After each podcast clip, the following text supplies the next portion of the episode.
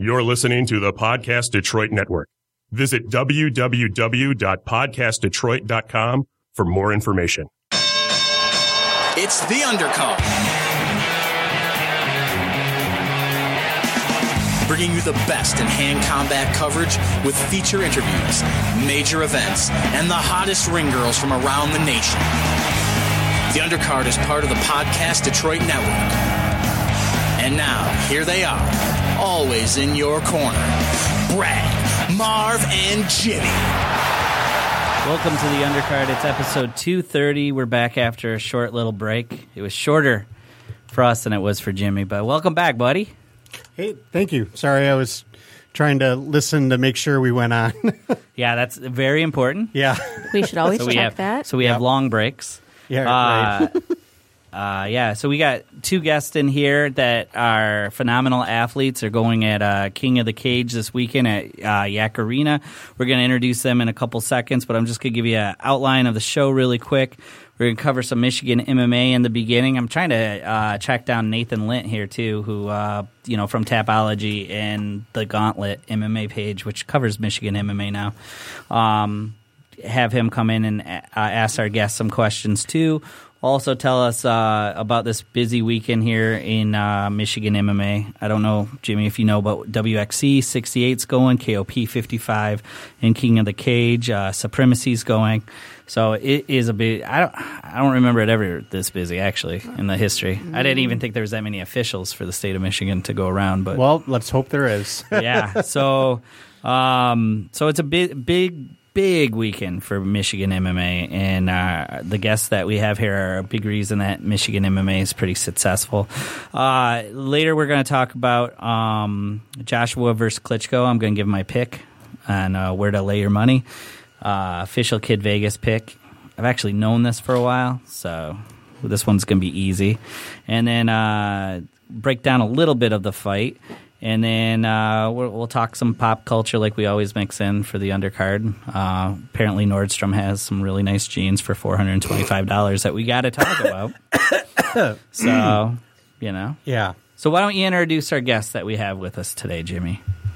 Yeah, Jimmy, Put you on the you pull spot, this one Jimmy. off I, you, give me the, the right up in the mics. 'cause I gotta, I gotta, I gotta see the names. Oh, okay. I gotta see You the don't know names. who we are? no, I know. I just, I'm gonna, because I gotta, I gotta sound it out. I gotta sound it out phonetically. How can you read this? That's my handwriting. You How wanted you that right this? now. You wanted that right now. Okay. Uh, first of all, we have Marco Smallman, Hey. uh, and also we have Adrian. Uh, Hadri Bey. Hadri Beyai. Hadri Beyai. Yes. Okay. on the spot. I know. Failed, Jimmy. Well, I'm trying to, you know, I'm trying, and I knew I was gonna. I knew, I knew I was gonna mess it up because I were remember there was the roll of the tongue, but then I couldn't remember anything else. It's okay, man. You're not the first one. Ha- Hadri not the first Beyai. and the last one. Hadri Beyai. Yes. Okay. and, and I can't roll anything like ours or anything, so that's the problem I Yeah, have. Told us earlier. Can't do it. you can't do that, really? Can't do that. No. Can you roll your tongue? no.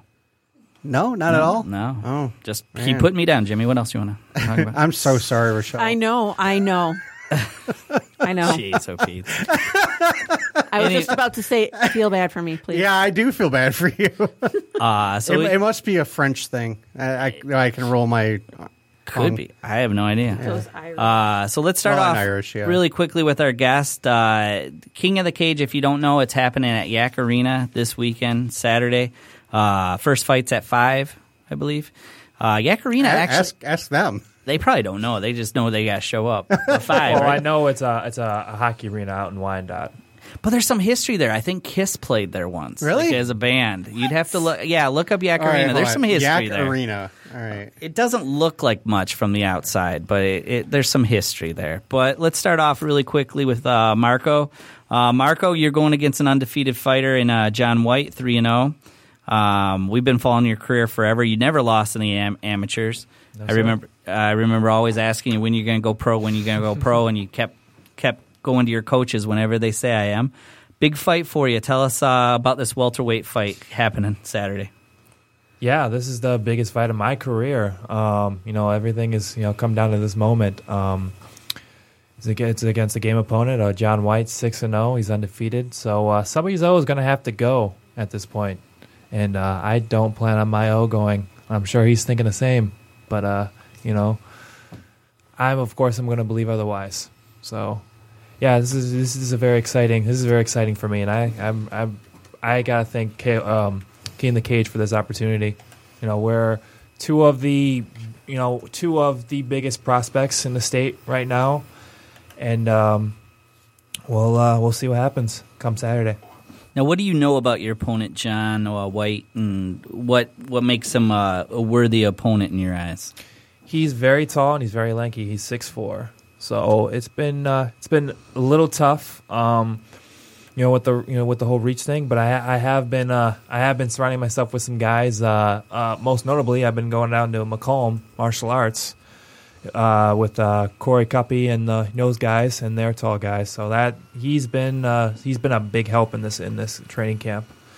And the, the, whole you know the whole reach thing was kind of a was a little was a little thing to get get adjusted to at first, but um, you know, been you know been sparring with him and rolling with him and understanding you know you know where things fall, you know where you know where certain limbs end up going, you know during certain falls and you know during certain sequence, sequences in sparring. Um, it's I've, I've I've been getting a getting a uh, accumulate uh, acclimated to it and. Uh, and I've been I've been enjoying it. You know, a couple bumps and bruises here and there, but uh, it's it's it's been a good it's, it's been a good it's been a good test. You know, for me coming up for for this fight. So And uh, when you found out your opponent was John White and, and stuff like that, I'm sure you're just hu- big into the opportunity, of the king of the cage. Um, but does his style match up well against your style?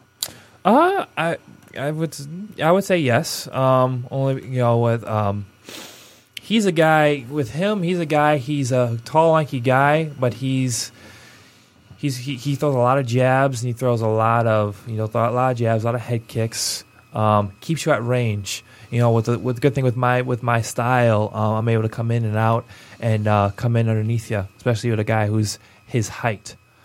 Um, now, as of late, I haven't really fought guys his height. I think the only guy I've fought that was his height, I think, was maybe Donato, Donato Richardson, maybe. But um, it, it, it with my style, it, it goes well with a guy of his with his height. But uh, he's also, but he's also used to fighting guys who are, you know, kind of my size, like uh, Gidrin, for example. Mm-hmm. You know, um, so uh, it's going to be interesting to see who's gonna who's gonna you know come the victor in this fight. Uh, and then uh, for people that don't know, your nickname's the hybrid. I know you once uh, told us the reason, but that was at the other station. Uh, why are you called the hybrid? Who gave you the nickname? Uh, well, James Lee was the one who gave me the nickname. Uh, he's always because he's also he's biracial himself, Uh-huh. and he's always he's you know he's always you know preaching that you know all you know all us biracial people, oh, him, his words, not mine, half breeds need to stick together, and uh, so uh, I kind of just sticked. You know, I'm a, I'm a I'm biracial. Um, I have uh, I have a, a hybrid. You know, I have a, a, a hybrid style. I train in all. I'm well versed in different martial arts, being American karate, uh, Brazilian jiu jitsu, boxing, wrestling. So it kind of fits if you think about it.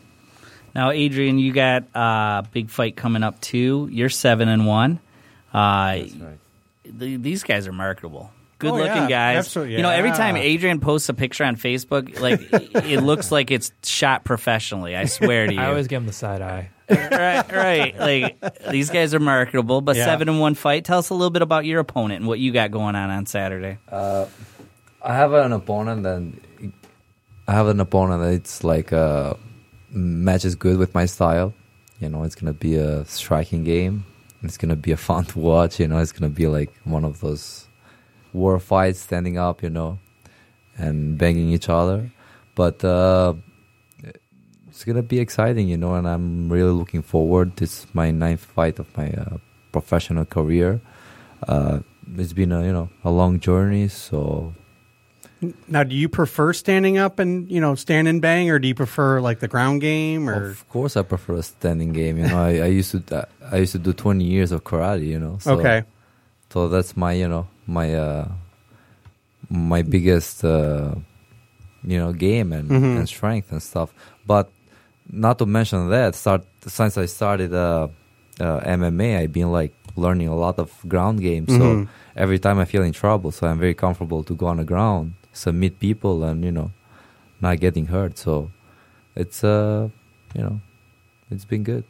Now you have one of the biggest fan bases in Michigan MMA. Are they are they going to be there on yeah, Saturday? They'll be there. They follow me. They're and loud. Yeah, they they're loud. They Very- let their presence They- known. they- Yeah. Good thing, you know, when uh, when they scream, they scream like in Albanian words because you know, like some of the people will be pissed to, to hear those kind of words. That's how, like you know, how you know how out of it, uh, you know, things go because they get excited and stuff, and it's just, it's you know, it's I'm happy, you know, I'm uh, very like, you know, to bring people so they can come and you know have fun and and it's a close knit community because I remember, and I know you don't want to remember this, but I remember when you lost and you got knocked out. I was sitting ringside, and I, I, I don't think I've ever seen a crowd that devastated over a loss. I remember walking out of uh, Suburban Showplace and just seeing everybody. Um, you have tons of supporters. Maybe that night you had 500 people there. It was a lot, and um, I just remember how down it was. You were the main event after losing, and you don't see that a lot. You know, it's a close knit community. They were they were invested in the fight with you. They're invested in every fight with you. Yeah, that's you know that's what I have built. You know, all the people they are not fans, but they feel like close to me. You know, I get time like uh, to meet them. That's why personally, you know, like I tried like you know to to meet them even for like tickets or on the parties, events and stuff because you know I want to feel everybody to be close with me and know me like personally, not just you know as a as a fighter, but you know a nice guy after out of fighting too. You know, that's how like you create the community and uh, and good environment around it. But uh, yeah, that's they, you know they would be followed me for a while. So that night, you know, that just most of the people when I met after, they couldn't sleep all night. You know, like like some of the people they were telling themselves, oh, "I'll never go watch again." You know, because that's it really got them. You know, was so hard, like their own family and stuff. You know, when they see somebody getting hurt, it's very tough for them to to see it or you know to feel it but uh, that's part of the game part of experience you know. It's been a long way. First time getting hurt and hit you know so it's, it's you know somehow you gotta break that you know so now they are used to uh, the most uh, uh, hardest stuff is like to come back you know. Mm. so all that you know f- feelings down to everyone to myself and stuff so i had to take all the pieces together and come back train and you know to show like you know I'm still here standing you know i'll fight again you know it was only like a bad experience but after a bad experience like good good things coming after. So i fought twice i won so that's my you know my third professional fight after that. And to me, it seems like uh, obviously you guys, uh, your relationship with Joseph Battaglia, uh, you guys, in my eyes, are badasses. I mean, just you, you guys know how to fight, right? And, and that's a compliment I can give you. Like six years, seven years of doing this, right? But you're you're quiet, confident, almost like Battaglia. You're like Battaglia, you know, is a badass, but he's just confident about the way he way he does stuff. I mean, you know, he used to fight. Not only did he used to fight, the way he runs the promotions, but when I watch, uh, especially you, Adrian, when I I saw you uh, fighting, he's the calmest guy in the corner. Typically, you know, does that rub off on you guys? Like his his personality? he is he is calm because uh since I started, you know, so we have a like relationship together, you know, for years. So well, basically we know each other, you know, we know like you know every moment like I'm in dangers, he knows you know what to do and tells us, you know, like w- what's the right timing, what to do. So and not just that, but he feels very like you know confident and so we we will do well and stuff like like we've been showing improving, you know. So that's pretty much it. And then you know, for me, um, you know, I've I come from a very you know rough background. I my home you know my hometown of being uh, Pontiac, Michigan. Mm-hmm. Um, you know, I've I've always been I'm I've always been used to uh, to the struggle, and um, you know, it just so happened that MMA kind of been a, a perfect fit for me. You know, I didn't I didn't think I'd be here, and um, you know, um, once I walked through Joseph Battaglia's doors when he used to own the Fight Club, and um, I started training under him and started taking a few fights. Like I don't know, like his the way he kind of moves, you know, in the MMA scene and like even through our fights, like that part of yeah, that part of that is kind of rubbed off on me. And like he, and you know, when it comes to me and Adrian, um, he doesn't. He worries, you know, as a parent, but he doesn't let it show. He doesn't. He doesn't let that show. And um, but he's also confident in us because he knows our ability. You know, we've been under him. He knows. He understands and knows our ability, and he has complete confidence that we'll come out. You know, come out uh, on top. And on top of that, you know, I'm. I've worked hard for this, and I'm always putting in the work, and I'm always putting in my due my due diligence in this, you know, in this in this game. You can't be a weekend warrior when it comes to MMA. That's for sure. So he has complete confidence in me and and Adrian, our abilities to succeed. And that was the best part about if there was a good part about this Michigan lobby and pass is that you know there was a lot of weekend warriors fighting out Yeah. Mm-hmm. there, and now that Weekend there's only- warriors in a barn with chickens. exactly. So now, Yeah. now with just a few promotions, hopefully it's people that take it serious. Well, and, if and and, and we said when the the whole thing was going on that this is going to make sure that the fights that we see that the fighters that are in the cage are really there they're in it to win it for the sport. They're not just doing the, you know, hey, uh, I'm throwing a promotion. I need a guy to fight. Hey, Billy Bob, why don't you jump in there with him? You know, Yeah.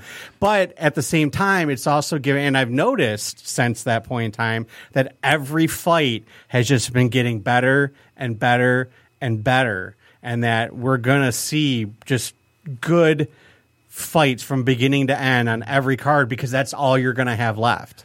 You know, the the Marcos and the Adrians, you know, they're not they're those are the fighters that you want to see. And those are the fighters that are gonna still be going in the future. I kind of almost felt like you know they never you know the, uh, the the MMA markets on the outside never really took us seriously because of that. You know, No, they didn't. you know No. which is kind of disheartening because you know me and Adrian we work our asses off for this, and then to see you know uh, no you know no disrespect to the people who who, who fought before, but like Joe the, the Joe Smos who didn't really care, but to uh, you know just to do it just because oh I like to fight and Yeah. you know it's whatever and drink beer like you know Yeah. for the rest of us like we put our whole hearts and souls Yeah. in this, you know. Yeah. right now, Marco, uh, tell me what makes Adrian a dangerous fighter. What makes Adrian a dangerous fighter? Well, you know he's got that. You know he's got that years of karate, and that's that's the biggest thing. And you know his movements are and his movements show. You know it's it's almost kind of like he he, responds. A lot of times he responds without thinking. You know, and and that's been like, and that's and I feel that's been a huge help with him in, in his fights and you know in sparring. It's it's so different. You know that that speed, that timing, and that's been drilled in. You know, drilled into you know drilled into him. You know through years. You know since he's been doing it since he's a kid. You know his years in karate it makes him very dangerous, and also he doesn't really telegraph a whole lot. I mean, if you really paid a close attention, maybe you can get a little something. But like, mm-hmm. he's always like big thing with him. He's always looking you di- deep in your eyes. So he's not. He's he's not. He knows. he's not. He's not telegraphing a whole lot. Yeah. You know. What are you looking for there, Adrian? Uh, looking into their soul, or are you looking for uh, maybe an advantage that they're, they're given a tell? it's just you know like uh for me i look at it as a sport you know like just something like it comes into it you know it just pretty much you know most of the stuff comes like you know itself than you're thinking about it you know like it's instinct. it's instinct. Yeah. Like think about it. Twenty years, you know, every day in the gym, punching and kicking. Right, And, yeah. You know, so like as soon as like my eyes see something, you know, so it's a reaction for everything. Mhm. That's why you know, like on a fight, you know, like like in most of the fights because you have different opponents, so you don't really show like all your arsenal of you know of Right how off the you, bat. you know Yeah. so but I have been mo- much more, you know, to show and prove too, you know. But Mm-hmm. even those first fight, you know, in a professional career, you gotta be safe too, you know. You cannot like just jump and you know fight. You gotta like fight smart too, you know, like, Mhm. because you need those wins and stuff because they are very like important. Till you, Mhm. you go to the big show and then you can you know show everything after, you know. But now you just you gotta like fight. You gotta play safe, you know, not to get hurt sometime, you know. So it's just you know, it's a game. It's Mhm. a tough game, you know. Like it- it's a lot of rocks to move, you know, in a game. So, but uh, it's it's itself, you know. Just you know, be careful and and fight and uh, take advantage for every opportunity, you know, comes to you in a fight. So. Really quickly, we got to promote again King of the Cage. It's happening Saturday at Yack Arena, Wyandotte, Michigan, the Downriver area, 5 p.m. Saturday. These two uh, gentlemen will be fighting. Uh, Adrian, the question goes back to you now. Uh, what makes Marco such a dangerous fighter? Marco is a hybrid, right? if Marco hits you, like he'll bruise you for sure, and you know, like, or other people, you know, like have a hard time with him, you know. So, but he's very, his ability is very strong, very athletic, you know, and his wrestling, it's amazing, you know. So that's why, like, me, uh, me and Marco train together, just such a perfect combinations because my weakness is wrestling, and Marco has been like you know karate striking. So like for both of us training with each other, you know, so it's been like you know trying to get you know meet each other in the middle all the time, you know. So I have a very hard time in uh, wrestling, and I give Marco a hard time in sparring and stuff. But uh, that's uh, that's been the only way for us to get you know tougher and tougher. So. Now, growing up in karate, who were your influences? Who did you look up to in karate? I, I mean, there's got to be other people out there besides Chuck Norris. Like everybody likes Chuck Norris. Look, um, yeah, I started when I was a kid, six, seven years old, and in that time, the biggest name of history was Jean Claude Van Damme. Oh, okay. Yeah, so like was even now, you know, like in Europe or Asia, or you know, so it's still you know a big name, still Right. making movies. Not just that, but uh, one of the we had an we have an actor like played with Van Damme for like 20 years, Mhm. and they're still like working together. Uh, his name is Peter Malota, so he's very like. f- Uh, when I moved to United States, you know, I got really close with him and his, his family, so we are very close. But back in the time, he played this movie uh, when he was a, a Spanish fighter, because this is how all this started, you know, with those Mhm. kind of movies and stuff. And then he put uh, Albanian flag in his belt, you know, because they didn't allow him to play as Albanian fighter, you know, because of the of the promotion of the movie, you know, how to sell.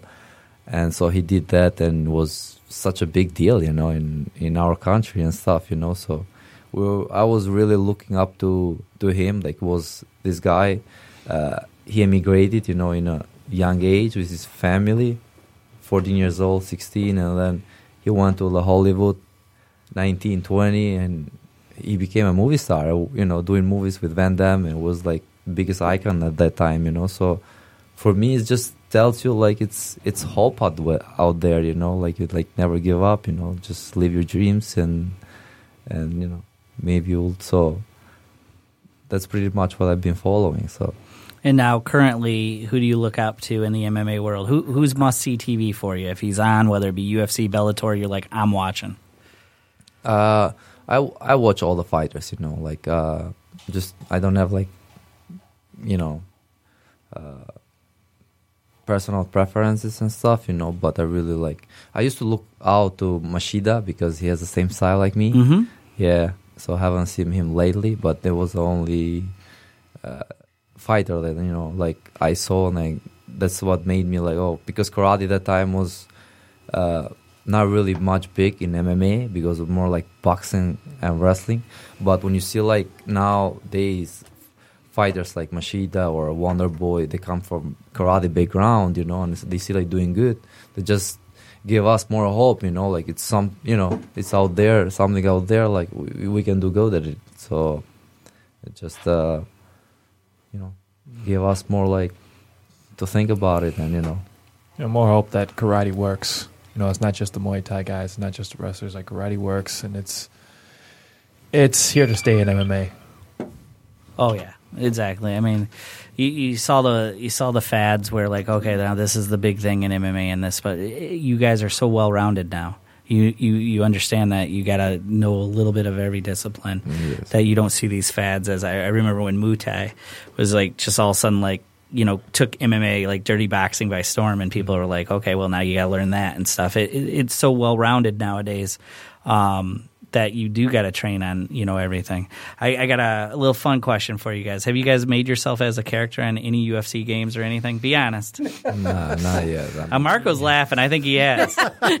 I don't know if that exists. Yeah, Uh, I have. UFC for like As they- PlayStation or Xbox. Yeah. oh got- yeah, yeah, I know, but you know, Yeah. I, Oh, yeah, you could create make your own self, You yeah. create your own Yeah. character. Yeah. I've I've got my own little hybrid on the on the, on the latest MMA. I didn't know that, but I'm gonna What work on color is mine your for hair? sure. And do you have like lots of tattoos? Um, I have a few. I tried. I couldn't find mine. Like I couldn't like you, you couldn't create a script like that. I have one on my on my uh, on my uh, the right Ribs. side of my ribs. Yeah. and like I couldn't like they didn't have like a script creator, so like I had to like mix and mash and polish and like mix and mash a bunch of different tattoos together, and eh, Try to make something. it was Yeah. it was plausible.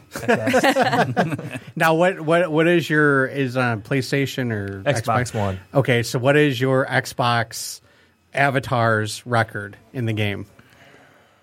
Uh, I want to say ooh, like seven and one, maybe. Seven and one. Maybe. Okay. you felt fight welterweight also on that. Yes. Yeah. All right, so you make it as realistic as possible. Yeah. Yeah. Nice. I think I haven't played in a while, so I And then look, wrong. look at Adrian. Right. He's licking his No. chops. Yeah, he's, he's like, like, I'm going straight to Walmart, picking up the game and doing it. Uh, I will check that out. Yeah. I mean, I mean, you have to do that. I, I would imagine if you're in this this the sport, you have to create your own. oh guy yeah. and try to I'm see, sure. You know, Do you, do you ever let it just play as itself, or do you always control your your avatar? I always control my avatar. Okay. I mean, you. I mean, you want to be as realistic as possible. Why not play it yourself? Right. You know. Well, I was just curious if maybe you wanted to see how your how close yours would Oh, go I if the computer was Um, doing it.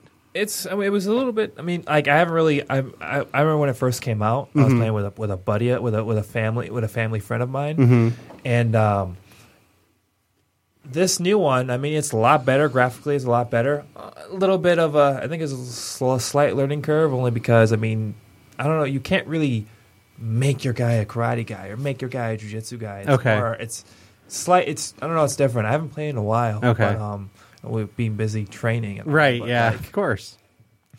but um, what what was the question?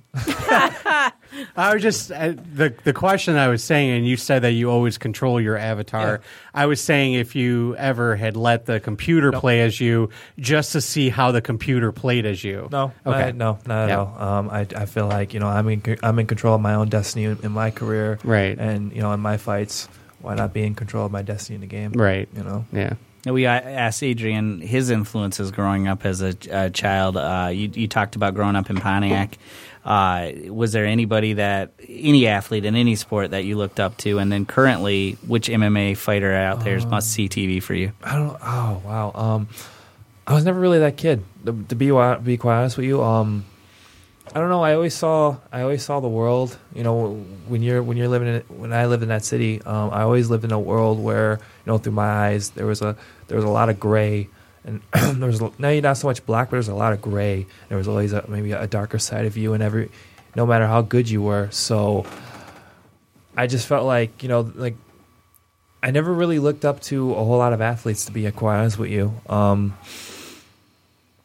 I always, I was always more focused on with me, um, you know, trying to survive and you know, trying to, you know, figure out, you know, who I was and myself, and um, yeah, I never really. I, it's funny. Um, was there was a commercial with was it Charles Barkley? Uh, he doesn't believe that athletes should should be should be role models. He believes that the parents were role models. So I, I guess the the I guess segue into that. Um, the person I actually looked up the most was my mother. You know, she was strong and she was very. She, you know, she was a very strong woman. You know, being a single. You know, being a single parent and you know Pontiac and um, very very adaptive. You know, she she did everything from you know doing everything her boss told her to working on her working on her own vehicles in her own backyard.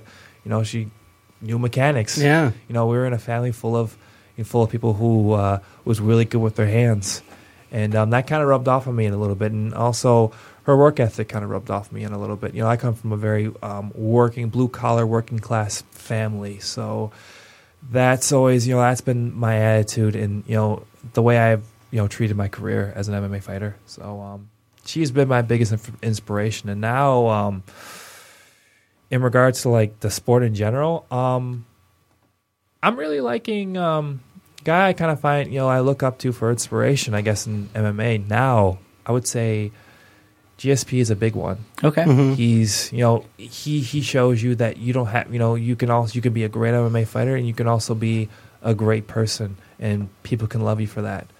And um, also another good one, um, I would say Tyron Woodley.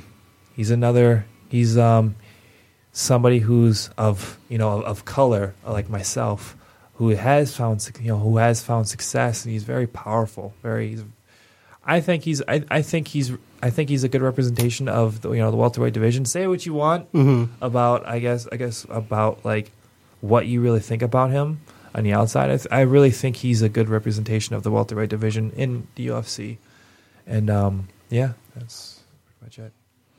Man, and you guys are definitely like humble like GSP too. Just like Mm-hmm. I don't see you guys on the message boards. I don't see you guys starting stuff like some fighters. But there's a lot of fighters out there that are like on those message boards and just like you know. But that's the way to handle stuff. Mm-hmm. You know, you you guys do the talking in the cage, and it seems to work for you guys, and that's good. I know the over the top people that everybody wants to be the next Conor McGregor now, so it's even made it worse Yeah. on on the internet. It's like McGregor has it in character, you know. It's it's you know, but uh, it's not some of the other people. But the difference is uh, myself and Marco. Like our parents took us in sports since little, you know. That's most of the parents doing here. Whoever like has to send their peop- their kids, you know, on. Uh, uh, on those activities, you know, sports, dance, whatever, you know, Right. just to stay away from the streets, from the bad, you know, words and Right. bad uh,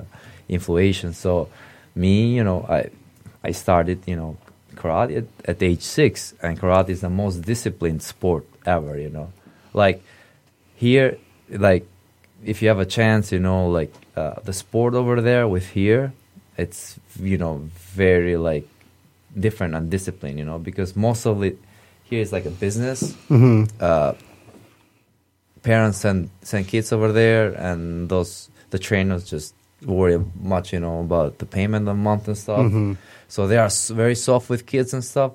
But I used to be, you know, uh, fighting for nationals, you know, like in the states. So uh, our trainers were tough with us, you know. They used to like smack us, and you know, and Mm-hmm. so it was something normal, and that's something like gave us discipline. You know, we can even like talk during the training or laugh because we'll get like a you know, a five smack Right, in the yeah. face. You know, so yeah, like it happened a couple of times. It was you know, sometime double it. You know, What was that coach's name they were just talking about on the radio yesterday about the?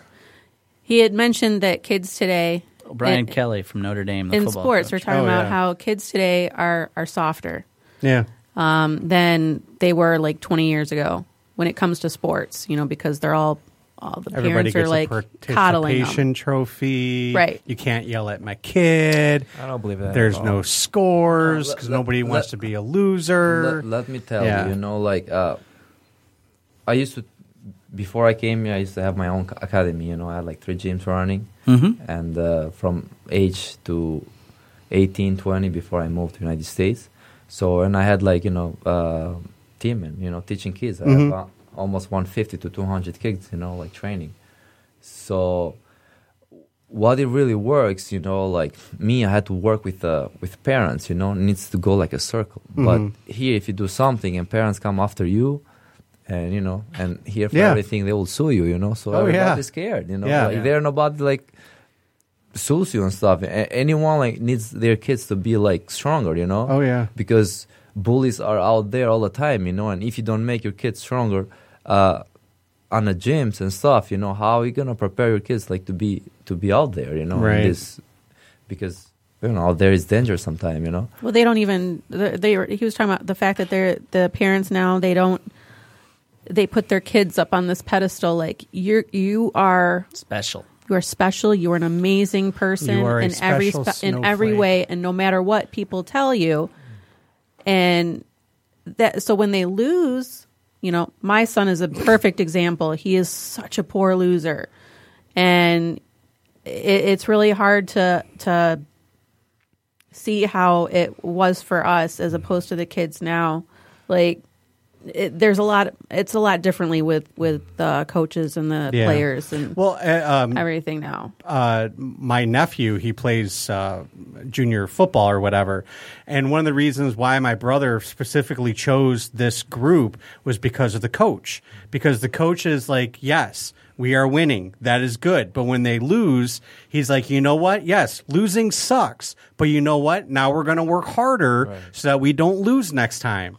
And all the kids are, and like, you know, all these other teams, the parents are like, oh, they lost, uh, boo. And, you know, you guys are still awesome you guys are still awesome, and no, the coach, the coach will say, you know what, you lost because you did this, and you did this, and you did this. So now we're going to work to make sure we don't do that again. adrian look like I see it on uh, you know in a in karate world, you know. Mm-hmm. So when you go in tournaments, Mm-hmm. they are like in the division. There are three people, two people, and they have like uh, medals and cups Oh, for yeah. everyone. Yeah, you know, like you lose and you get you get a cup, everything. You know, Yeah, when we used to compete, it was only one medal, only for the first place. Right. So you know, it was a war to get that. You know, Right. to get that, you will be like you know the most, you know, Right. the happiest person. You know, to achieve that right. or a diploma, you know. Like today you lose, you have, you know, but we the second place for us was a losing there, you know. Right, yeah. So everyone was looking at the first place. If you're not That's- first, you're last. Yeah. yeah, So and then they just when it's just business, you know, because Yeah.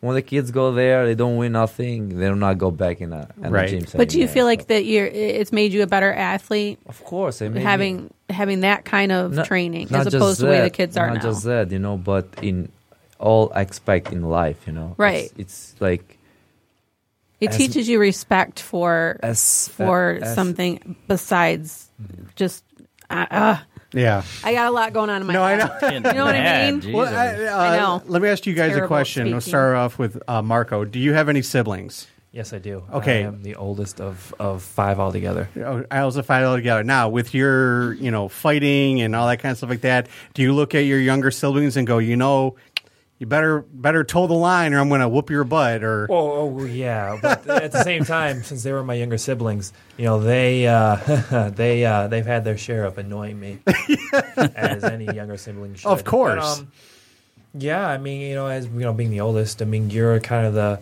you know the first that they look up to, Right. And uh, you're you're kind of the baseline of what you should be, Right. And um, the funny part is, like with with me and my my siblings, we don't all do the same thing, but we all kind of think similar in a, in a certain way. And I think it's got everything to do with you know having an understanding of like where we were and you know and our you know our situation with our mother you know with our mother living in Pining at the time and um, turning around back into what we were talking about previously. Um, I the coaching staff I've always been surrounded by was hard nosed coaches, and they would tell you if we lost that they would hey we're responsible for us losing. But next week it's going to be better and we're going to win. But we all got to do our jobs. We're all responsible for getting that W. It can't just be one person. You know, it, it's got to be all of us. If we lose, we're. I mean, yeah, okay, we're second, but we need to be first. right. You know, we need you know we need to win, and I think that's kind of what we're kind of. I, I feel like we're we're losing sight of that in a lot of ways. Um, you know, these coaches being afraid of being sued, but like there needs to be an understanding of, um, you know, when you're at a at a, facility, um, you when you're at a facility, you, you know, your child's to be safe, but they're also in our custody, so. We're not going to hurt your, we're Right. not going to hurt your child, but know Right. Accidents happen, they're, but they're, yeah. you know they're under you know they're under us Right. they're under us and we're going we're, go- we're going to you know train you know we're going to train your, your child into you know being able to do you know being able to do things and having um you know what was I going to say um You got the Rochelle syndrome going. cool. So much going on, you're trying to get it out. Yes, yes. But um, you know, like I've always had you know s- you know self respect for myself. Like um, um, you know, I, I, I don't like losing. I don't I don't like to lose, and I think that you know having being in that environment, you know, where you if you have that much self respect to, you know that um you know oh you know we lost. No, I don't like to lose. I don't want to lose. That's why I work so hard to win, and um Losing is part of getting better. Yes. Right. best, Yes. You know, you gotta you like. No matter what, nobody's like you know perfect. You gotta like hit those you know those part when you realize, you know what you really want in life. hmm do I really need this or do I have to go for this? Do I have to do this? You know, but without, for me, like, hopefully Marco will not, you know, will never try it, you know. But for example, my that fight that happened to me, you know, like, was the worst thing it I was planning to happen in MMA and happened, you know. So it just, you know, made me realize that, you know, I just took it off my chest. And after that, I was not worried anymore, you know. Mhm. It just made me like, I got hurt, you know, and then it's a question you go to yourself, you know, do I need to do this or not? You know, if you want to do it, you could just go 100% and do it, you know. It's like, g- gotta come from your heart and stuff. So, and they, not just that, but uh, in that time, I learned the who really people were there for me Mhm. after that, you know.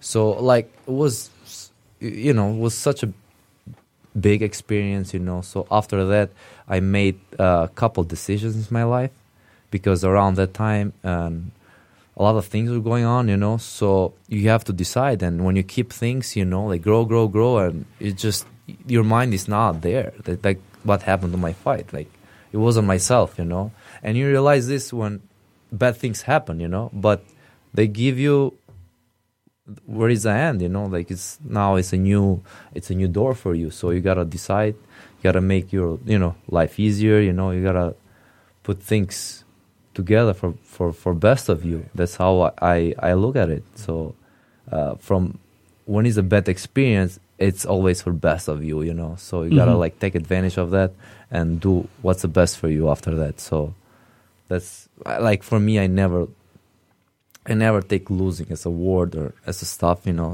Uh, just, just learn better, you know. Mhm. When you lose, like when you win, win, win, the, all those negativities, you know, like all those that were missing, you'll never pay attention, you know, Right. because you win. Okay, let's step on. But when you lose, you say like, what I did wrong, you know. Mhm. Mhm. So and that part that you were wrong, you're gonna fix it, so it's not gonna happen next time, you know. Right. So that's all those you know parts makes you like go better and and, and, and higher in career. So not, you, not just in sport, but uh, look every day in life, even work, Right. You know, even you know like you know our everyday life. You know, like everything is it's a it's a fight. You know, Mhm. like we we have to survive. We have to do things. You know, so always something happen. We have to go out there and and decide. You know, not like wait, wait, wait till something you know Mhm. happen and then people get depressed and you know they go like down so right. but that's the good thing about uh my, my life in karate, karate just have gave me like strength and you know how to like uh, treat and respect life you know so no matter what happened to you it's always a way to get up again hmm Now, do you have any siblings? yes i have a brother Older or younger? younger i used to beat him I was going to say. Uh, now, did he do Like- karate or any kind of martial arts? Or like uh g- you know good thing is uh as you guys know my family is back home you know Mhm. in albania so and um he's three years younger but he used to like uh go after me for everything you know every decision you know i made so i went in a sport karate and stuff he has been always following my career you know like ha- having me as a uh, he's l- looking up to me you Mhm. know so yeah he became a you know in karate became champion over there and then i came here started mma mma was not there yet and he was the first one when they opened a federation and stuff was the first one to join and if you look it up he's the best in uh, albania in the state in mma so he represents That's awesome. yeah. Awesome. So So is there a little bit of si- sibling rivalry between the two of you? Oh yeah, so I haven't seen him in six years, and he has grown a lot, you know. right. Yeah. And he's like, "Oh, when I come there, I'll kick your ass," stuff like that. You know? So is he like, okay, my record's you know eight and one now? You're like, oh, I gotta now, I gotta go to the next one. yeah, but still, the the level of fighting over there is way far, you know, from here. Mm-hmm. And he's still like amateur, you know.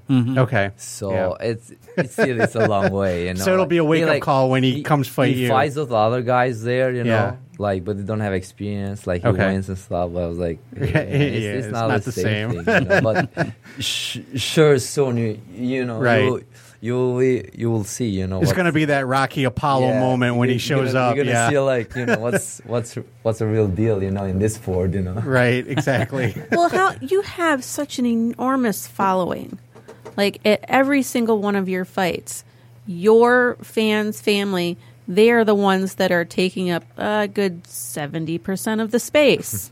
or more. yeah. Um, That- yeah. So, is that actual family from here, or is that? Um, I, I, I don't, I don't have like f- big family here, you know. So when I came here, I had only one cousin, and besides that, all you know, they just they became close friends. From close friend, you know, in a like family friends, you know. Mm-hmm. So, but um, yeah, right now, like I have a I have a family, you know, because uh, I got engaged last year. Congratulations. this year. Thank you. she uh, is beautiful. Thank you.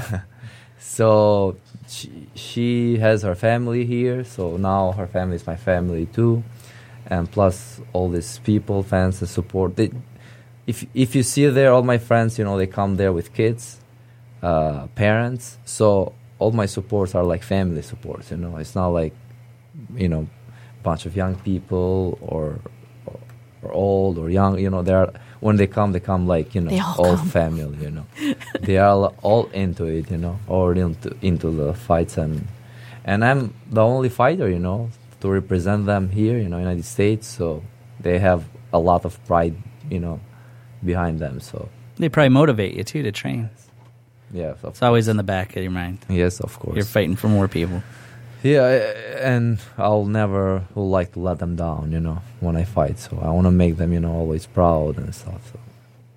Now, uh, I don't want you guys to look ahead because you guys got really challenging fights at, at King of the Cage, but the future for you guys past the sport, you guys, uh, obviously, Adrian, with your background in academies and stuff, do you want to stick around the sport long after you're retired? Uh, right now, I'm I'm always like focusing on uh, on the fights and myself. But when I retire, I would like to open, uh, you know, to have my own academy and stuff, so I can teach kids. And, That's right, man. And, You- and I have because like, American is ridiculous. Like you buy your black belt. That's what you do. You just thirty like bucks, that. If thirty I- bucks, thirty like bucks. that's why I stopped. Like since I came here, this was my only job. I didn't do nothing else. You know. Now I'm into the construction too. You know. So I never like went into the uh, to open academy or teaching kids because it really takes a lot of energy from me because I'm not there just for the job. I'm I'm there with spirit. You know. So when I want to teach, I have pride too. You know. I want to have a I want to take them to competitions. I want them to do good because when they do good, you know, it's it's my name there too, you know. So it's a lot of it's a lot of pressure. So that's why when I train now for myself, I'm fighting. So it's you know it takes a lot of energy for me like to do both. But when I retire, I will do that. But at the same time, you know, I have I have opened a you know a- a business, you know, construction, shower doors, glass, and you know, so it's, it's going pretty well. Good for you. So, so you know, and I'm fighting. So right now I'm like, I'm going 100 percent in fighting and 100 percent on the business. So we'll see like what's going to go Where's the the best. fiance fit in there? You No, get- she fits all the time, you know. but I'm I'm saying on a Yeah. on a Professional career level. way, Yeah. you know. But uh, end of the day, you have time for everything, you know. You Yeah. gotta like find time for the family, you know, for your fiance, for the sport, Yep. for the job. So Yep. and I'm young, you know, so I can take it now. But you know, that's why like I want to like work as hard as I can now, so not to have this problem when you know, Right. exactly. on uh, older age. Now, Marco, how about you? When, when you ha- hang up the gloves, are you going to stick around uh, the sport, or what ideas do you have? Um, I would, you know, um, Well, for me, um, I am very focused. I'm very, you know, I'm very focused in this. And but um, when I do end up retiring, yeah, I would, I would like to, I would like to maybe stick around. Um, you know, teach kids, um, especially people, I guess, especially kids who are, you know, around my background and um, who are just looking for that, you know, that place to escape and that place to feel safe when you know everything on the outside isn't looking too good. Um, you know, I, um, I would love, I would love to really stick around the sport if I can, you know, play a part in somebody, you know, going far in, into MMA. That would be awesome. You know, I, I um, yeah, I, you know, I, would- I would love to, you know, work with, you know, I'd work, love to work with kids, and um, I, I have a lot of things I, I would love to do. Um, I would like to do after I retire. I've got a whole. Well, right now, me and my girlfriend, we're kind of like devising a vision board with like, you know, what we want to be a part of. Are, are you pinning stuff on Pinterest? No.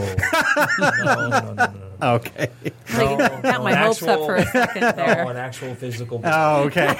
Sorry, but uh, you know, create, right now we're in the, we're in the works of creating a, a vision board and like things we want to accomplish. Yeah. You know, with you know with each other, you know, you know our careers. You know, whether you know for me, my you know MMA and you know business wise, you know, I like to also you know maybe get into realty, um, other avenues, but um, most especially, I really, I would really love to, I would really love to work with kids. You know, you know, I, when I was, you know, when I was young, I kind of, I, I did have some people looking out for me, but you know, it's hard because, you know, they're not with you. You know, they're not with you twenty. You know, they're not with you twenty four seven, so they can't always be there to look out and to, Right. and to, um, you know, to motivate you and inspire you and to, you know, point you into the right direction. So a lot of times it was kind of me, kind of just like figuring it all out on my own. You know, and my mom was always there, but you know, there was times when she couldn't always be there. So um, if I can play a part in you know in a, in a kid's life, you know, to lead them in the right direction, I'd love to be a part of that. And when you guys make it to the next level, I guarantee you one of you guys is going to be a color commentary. Uh, seriously, Oh, you're yeah, gonna get you're gonna get the call Yeah. as your fighters and stuff. You guys speak better than me. I've been doing this show for four years. Eh, I don't know. I've had a, I've had a couple hiccups. No, no, No. like y- seriously, and you guys got the face for it too. That's that's the thing. You know, they That's they the other take thing. fighters. Yeah, Yeah, they- we have a face for radio. You guys have a face for TV. But you know, I could see you guys at the next level being uh, part of the you know the the stage there at UFC Fox and uh, you know giving your commentary. Plus, you guys understand the game. You you guys respect the martial arts and stuff, and that's that's huge. Where can uh, people follow you, Marco, if they want to follow you? Um, they can follow me well on uh, Facebook. Uh, you can, there's my, my personal Facebook page or my athletic page, Marco the Hybrid Smallman. Um, also Twitter or also on uh, Instagram as uh, the Hybrid underscore MMA or on Twitter uh, fire at Firewalker41.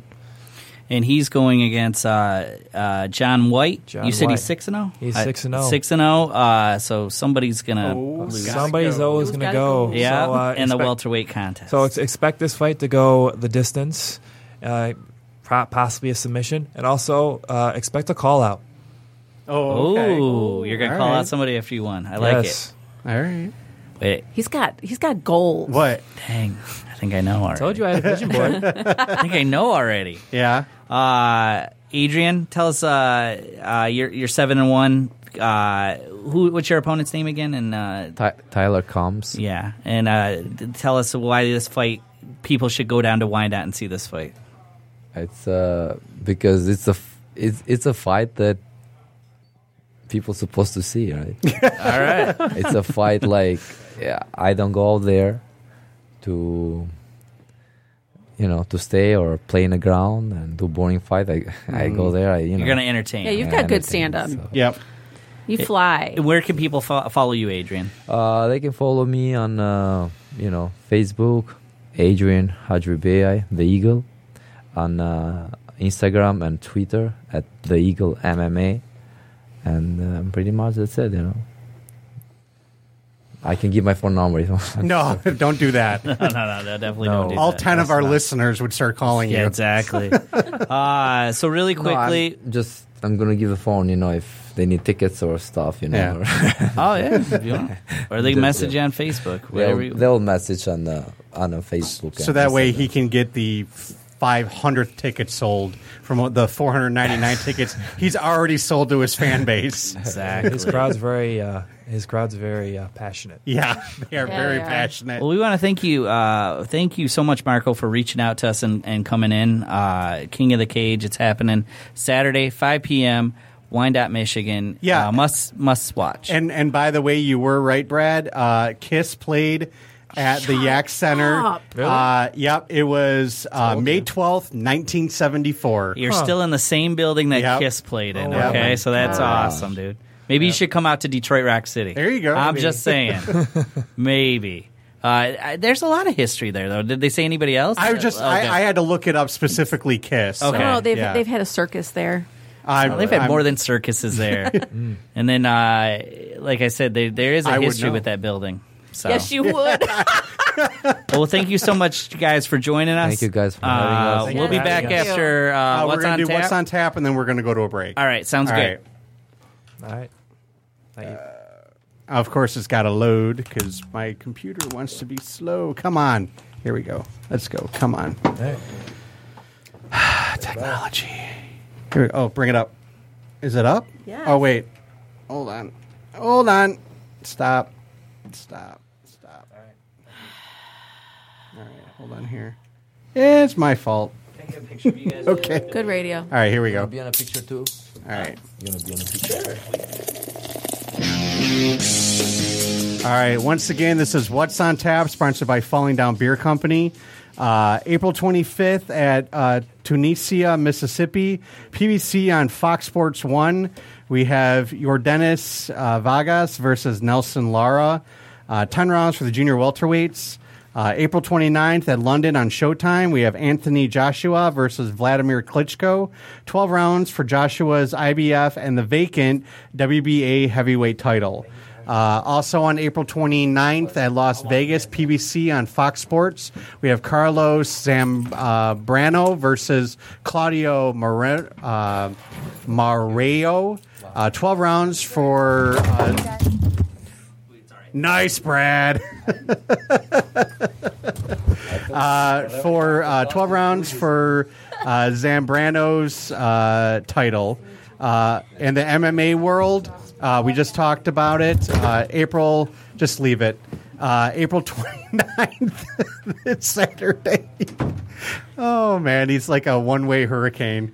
Uh, April 29th, King of the Cage in Wyandotte. You get to see Adrian. You get to see Marco. It'll be a great fight. Also, April 29th, uh, Knockout Promotions 55 in Grand Rapids. And once again, that's What's on Tap, sponsored by Falling Down Beer Company. We're going to go to a break, and we will be right back. You're listening to the Undercard, Hand Combat Radio. Welcome back. The show's messing up my taco eating. I tried to tell you, and you didn't listen. Episode Never two listens. thirty. If you were with us before, uh, really good interviews with Mark, Marco and uh, Adrian there. Uh, go check them out. Fighting once again. Last time I'm going to promote it Saturday, 5 p.m. Uh, Yack Arena, home of that legendary Kiss show from 1972. 74. 74. Yeah, 74. Yeah. King of the Cage. Get your tickets from uh, Adrian or Marco. Um, contact them on Facebook. Man, that hot sauce got kicked too. Did you try that? No, That I was the didn't. one with the accent, on it, right? Yeah, that's That's got why- kicked. That's why I put some. on. That one's got kicked. I don't do spicy. I know I shouldn't either, but you know, live live dangerously. Podcasting dangerously. So, um, really quickly, we got some uh, new ring girls that have never been on the show before, so we gotta get to know them a little bit. So, first off, we're gonna welcome Mary. Hello, it's nice to meet everyone. Now, you said Mary was short for Marietta. Yes. All right. Marietta. Um, so, tell us a little bit about yourself. Well, I am 28. Um, I waitress. Uh, I go to school also at OCC in Royal Oak. Um, what are you going to school for? Well, it was pre med, but I changed it to mortuary science. Holy moly! Ooh, Wow. that's interesting. Why? Yeah, I had a whole long, I had a whole long talk with my counselor, and I just told her I needed to how I didn't have a passion for anything. Like I have switched it so many times since I got out of high school, and I really think that mortuary science is is interesting, and ever since I have started looking into it, I get so many offers to even just volunteer at funeral homes. Because a lot of people said, like, soon as I start, he was like, it's going to take you a minute to adjust. So he was like, I'd just rather you come in a shadow to see if you can just Handle it. Yes, and it's probably gonna be a task, but I'm ready.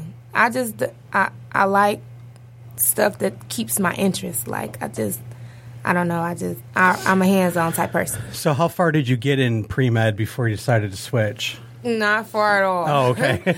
you know, I started doing my prereqs, prereqs and everything, and the and then I got to almost the waiting list. Well, not the two and a half year waiting list. For med school? yes. Yeah. And it just, um, yeah, I, I nah. It's like what? Um, Like screw the living. I'm just going to work with the dead people. right. exactly. Well, and uh, speaking as somebody who uh, has worked in the medical field, you know, dead people don't talk back. So Really? I mean, not saying like that, but I'm just wait, saying, wait, wait, You're, wait. you're doing well in mortuary science, aren't you? No, I'm saying you have you uh. have worked in the medical field far as Uh, well, I was a combat medic in the military, and then I also worked uh, in the emergency room as a uh, emergency room technician, uh, and now I work uh, with a medical supply company. Um, doing whatever, but I actually, when I got back from uh, deployment from Afghanistan, I went back to school to try to be a physician's assistant. But I, I quickly learned that uh, school's not for me. It was your math skills. I remember. well, it wasn't even my math. It wasn't even my math skills. It was I like if you if you put me in front of a body and you say this is how you do this particular procedure. Boom! I see it once, I do it once, and I will. For I remember how to remove a piece of shrapnel from a human heart, how to cut it from the uh, pericardium sac, how to use a um, uh, um, a Foley catheter tube to plug the hole, and do a box suture, then do a Whipple stitch, sew it all back up again, and then send them on for transport. I saw it once, I did it once. I will forever, forever remember how to do it. I even did it on an actual person in Afghanistan because the doctor, the surgeon on staff, had no idea what to do. And I said, "Sir, I saw this once," and he said, "Try it." So I did You wasn't nervous. and I wasn't nervous at all. But if you sit me down in front of a, in a classroom and you say, "Okay, we're going to do a lecture. Here's the biology of the mitocard," you know, uh, uh, mit- uh, shoot, I can't remember it now. Uh, m- the powerhouse of the cell, the uh, mitocardium or something. Um, like you know, if you do like, I don't, I don't, I don't remember. I, I can sit there, I can read the book, I can study my notes. You, I sit down in front of the test, boom, it is gone. But you show me to how to do something, I will forever remember how to do that. So schooling doesn't work for me unless there was some way to for everything to be a physical action. It doesn't work for me. So I that's why I had to change my my field of study to something else, which then I lost all my You stuff. know, Anyways, my um, family doctor, he actually told me that because when I first got out of high school, I was looking into being a pediatrician. And Yeah. He told me that's the worst thing you can do. And actually, he told me to do to be become a physician assistant. Yeah. He said they make it just as much as doctors. almost as much, and you're working under the doctor's license. You don't have to, he um, said it's less schooling. and it's it's two years less schooling. Plus, there's no um, uh, what is it, residency or anything like that that you have to do. But yeah, physician's assistant is what the doctors that I deployed with. They're like, when you go home, this is what you have to do because of all the stuff that I was able to do. And then I got to school and went, yeah, I don't think I can do this. From my experience, it's tougher to become a physician's assistant. Physician's over at the- assistant. I'm just gonna say it. yeah.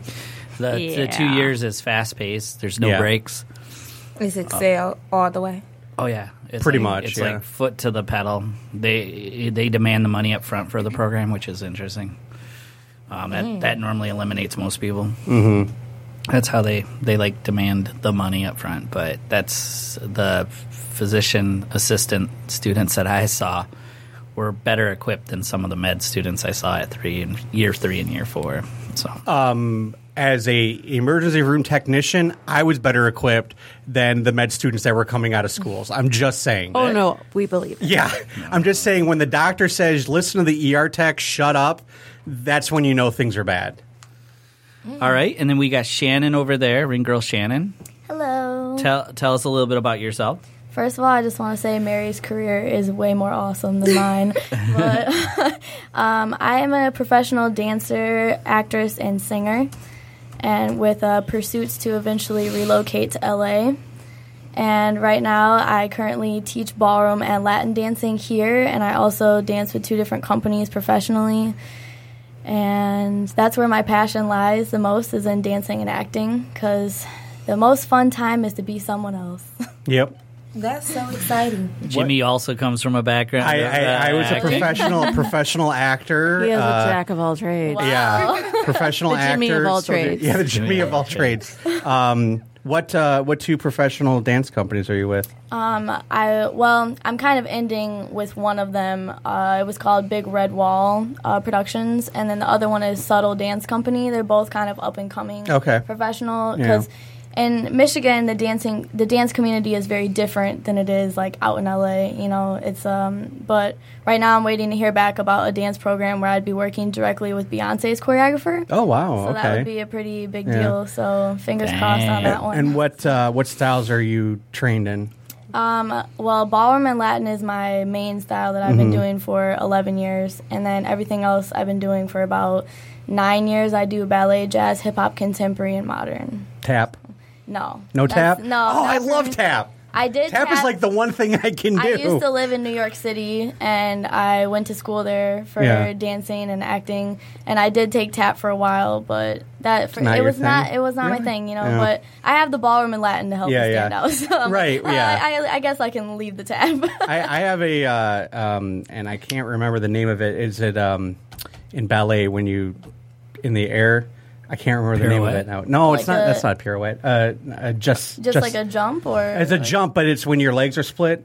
It's, there's a technical term for it in ballet. there's it's like quite a a- jasse or something. uh, jeté. Jeté. Thank you, jeté. Um, I have a I have a good vertical leap, and I can do the jeté fairly well. But like the rond de jambes and all stuff like that, I'm terrible. But tap, I can do tap. So that's why I'm like, oh, you're a dancer. Do you do tap? I love watching tap. I, Yeah. I'm really amazed by people who can who can come up with their own rhythms and everything. Uh, Savion Glover. I mean, amazing, absolutely amazing. yeah, yeah. it's a, it's pretty incredible. But you know, for me, I guess I just I started so late dancing. Anyways, I Yeah. was like 12. You know, so Did you grow up in a I town didn't. that I didn't start doing anything bounce until I was like 18. well, so I mean, everybody I knew, you know, I had to do a lot of Yeah. catching up because everybody else I knew started when they were two or three. Yeah. so I had a lot. I had about 10 years of catching up to do. Yeah. but I I worked. Uh, I used to dance 35 hours a week when I was in high school. Oh wow, yeah. Whoa. Are you a That's a fan lot, of yeah. Dancing with the Stars? That's actually why I started dancing. Dancing Um, with the Stars, the Yeah, show? I told my parents. My parents never told me I had to do anything. You know, they never got me into any like sport or anything. But I decided I was like, I was 12 years old. I was like, Mom, I really want to do this. Let's go to Arthur Murray. I want to try it. Shit, how long is that I was gonna say. been I was gonna you. say. I have to ask. How old are you? I'm almost 23. That show's been on that long? Is it really? When she said when she said Dancing with the Stars is what got her in there, and I remember her saying she started dancing when she was twelve. I'm like, It's been a long Oh, time, God. but I actually prefer "So You Think You Can Dance" now, just because Okay. I feel it's more well-rounded with people who actually worked hard to get Yeah. there, as opposed to. But I do celebrities love, and I do yeah. Mm-hmm. love the professional dancers on Dancing with the Stars, but I don't like how much of a popularity contest it's yeah, become. that's really so. all it is. That's all any of them I'm really gonna, are. I'm gonna throw my my uh, where's my my siren? I don't know. Oh, One of the the choreographers for So You Think You Can Dance. Uh, Sonya Tayeh, I went to school with her. yeah, Yeah. at Wayne State, No. or high school, high school? Elementary, m- Oh, middle wow, school, really? high school. Yeah. She's I've actually gotten the chance to work with her quite a bit of times and she is she her and Travis Wall are my two favorite choreographers in the whole world. She is an amazing person and choreographer. Yeah, I remember she used to she used to be the little star of our dances. You know, when you get the little circle around the people. Mm-hmm. She was always the cool one. Well, yeah. I was she in the went on to talent show with her. Bigger things. I mean, what was the talent show? What do you What did you do? Yeah. I, I didn't do something with her, but she was in the Oh, talent show. oh, oh, oh. along Okay, I thought you were saying you were in a. No, uh, she did a dance routine in it, Yeah. of course. Of blew everybody. I was in yeah. Grease with her, Yeah. That's okay. awesome. so Yeah. she played cha cha. Yeah, I, I went to high school with a guy that now works as uh, for Cirque du Soleil as one of those ribbon dancer things or whatever. Crazy. I know. Cool. Yeah, yeah, he, yeah, There you go. yeah. He, uh, yeah. he, uh, interesting character. How many times do you, I have to hit the bell for you? Probably a lot, but I know a lot of people. it's true though. I, you, I know you do. Let us have our moment, I'm Brad. lit- I- dude, I'm know. letting you have know, it right know, now. I'm letting you guys have your dance dance conversation. And yeah. And my, my daughter's in dance. I just volunteered to help her recital. Isn't it crazy with all those dance moms?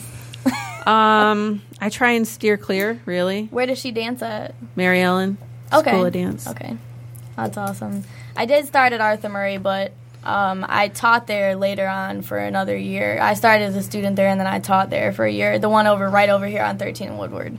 oh, So yeah, for and that was interesting. But I actually preferred to do international Latin and ballroom, so I trained with a professional coach from Poland for four years. Oh wow. that, so. Okay. Very awesome. I'm sorry. So do you have to have rhythm for those type of things? Because I don't have any, not a lick. I'm sorry. I Closer don't to the have a- mic. I don't have a lick of rhythm. So how, I mean, would it be hard for me to catch on? Well, I teach ballroom and Latin, so for me, I feel like I, c- I could probably teach just about anyone. I've had I've had every type of student there is to oh, have, um, but you can be taught rhythm. It's just not going to be as easy for you as someone who just naturally Like can it's hard hear for it me to in the get on beat to clap. So We would work with you. to help you. nice. I, I was just going to say, speaking as a straight white boy, no rhythm cannot be taught. I'm just saying. Uh, You can you can get a basic understanding Yes, of it, but will you- you, ever be a professional? No. no, no. Yeah, because when I used to take modern dance when I was in high school for four years, and she used to be like, "Mary, do you hear the beat? Do you Yeah, hear the beat?" And I used Oh, to be like no. this. I hear the beat, and she used to be like, "Then why can't you get it?" And I was like, "I don't know." I used to say that all the time, and I just and I still don't have any rhythm, and I'm 28. Like, I mean, I got rhythm. I got. Yes, that's me at church on Sunday. Yeah. Like everybody is doing like I'm I'm sitting there like You can just start the slow clap in I a do. moment instead of doing that. The 80 slow clap. yes, you know how. And I try to, and my mama be like this. When everybody else clap, Mary, you go in.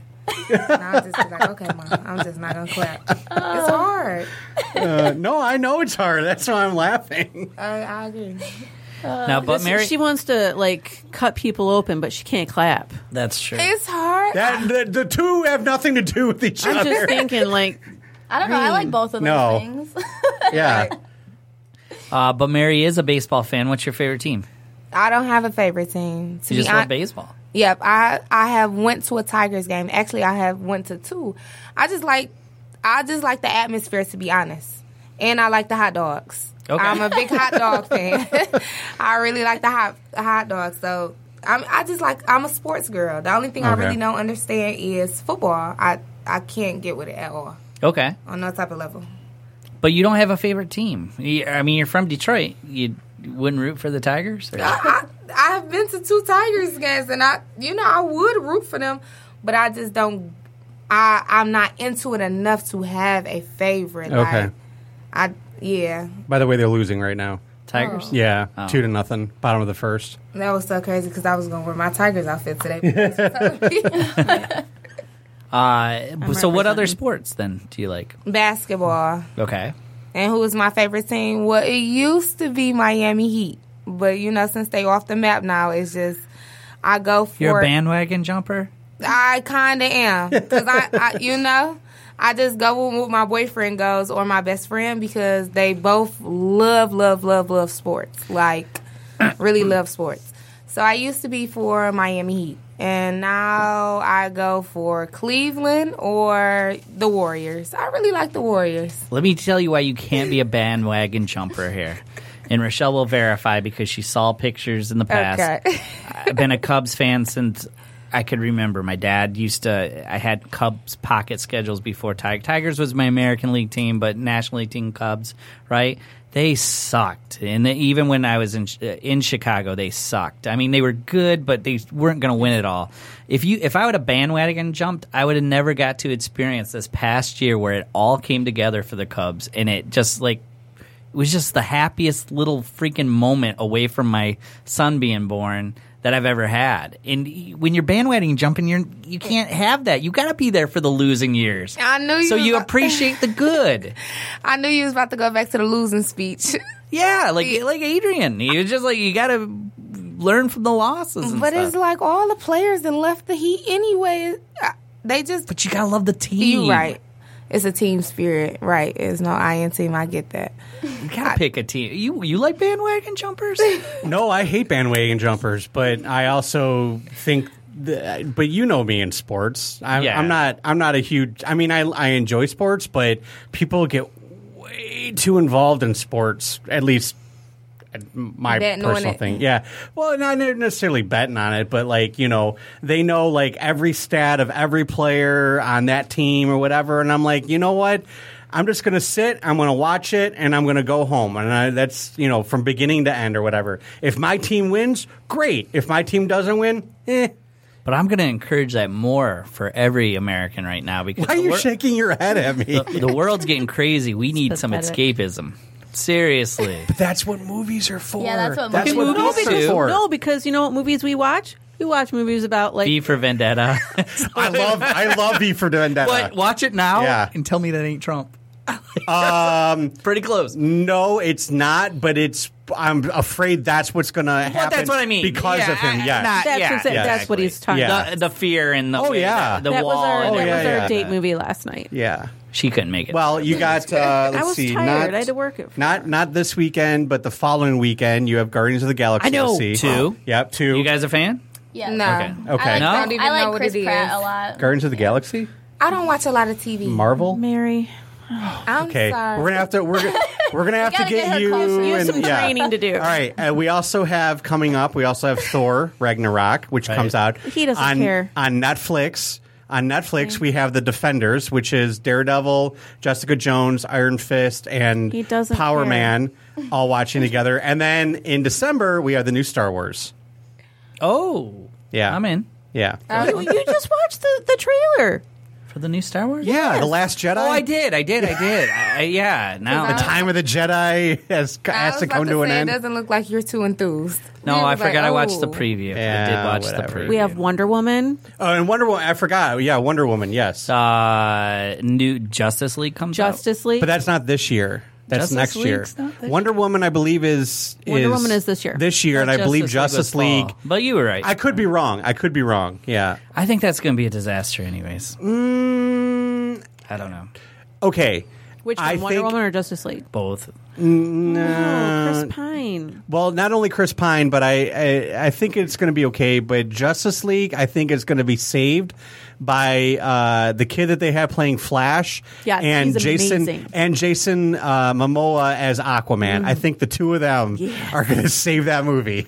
Yes. Yeah, I know. Drago. You are my sun and moon. yes.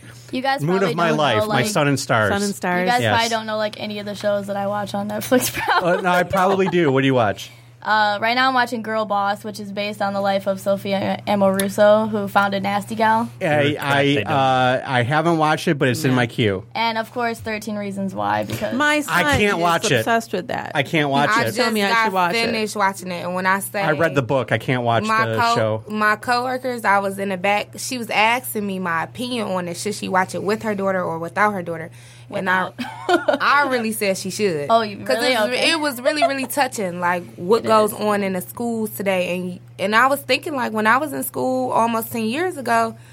It didn't seem like it was that much pressure. I don't know if I was just that like the in crowd girl because that's how that's what it is about.